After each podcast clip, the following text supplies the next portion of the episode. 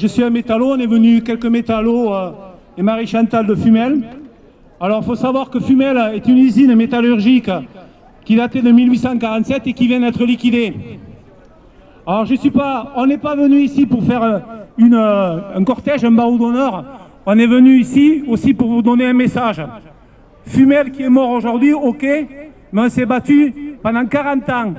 Bien sûr avec un syndicat CGT et des métallos, on s'est battu plus de 40 ans pour, exister, pour qu'il y ait de l'emploi, pour qu'il y ait un projet industriel, un avenir.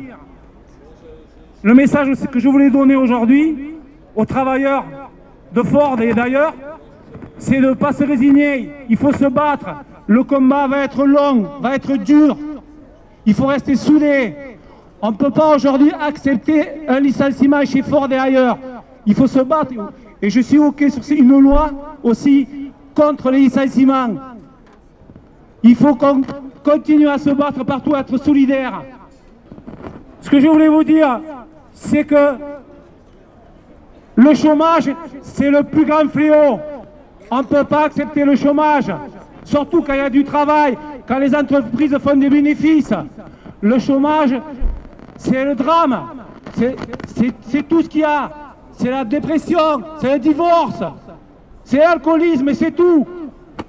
On doit se battre pour travailler. Et chez Ford, vous avez tout pour continuer à travailler. Ne baissez pas les bras, restez soudés. On sera à côté de vous, les GMS, ceux qui parlent de Fumel et ceux d'ailleurs. Il faut agrandir la lutte. Il y a la marre. Il y a la marre de ces patrons, il y a la marre de ces gouvernements.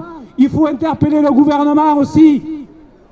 Ce qui se passe chez Ford et ailleurs.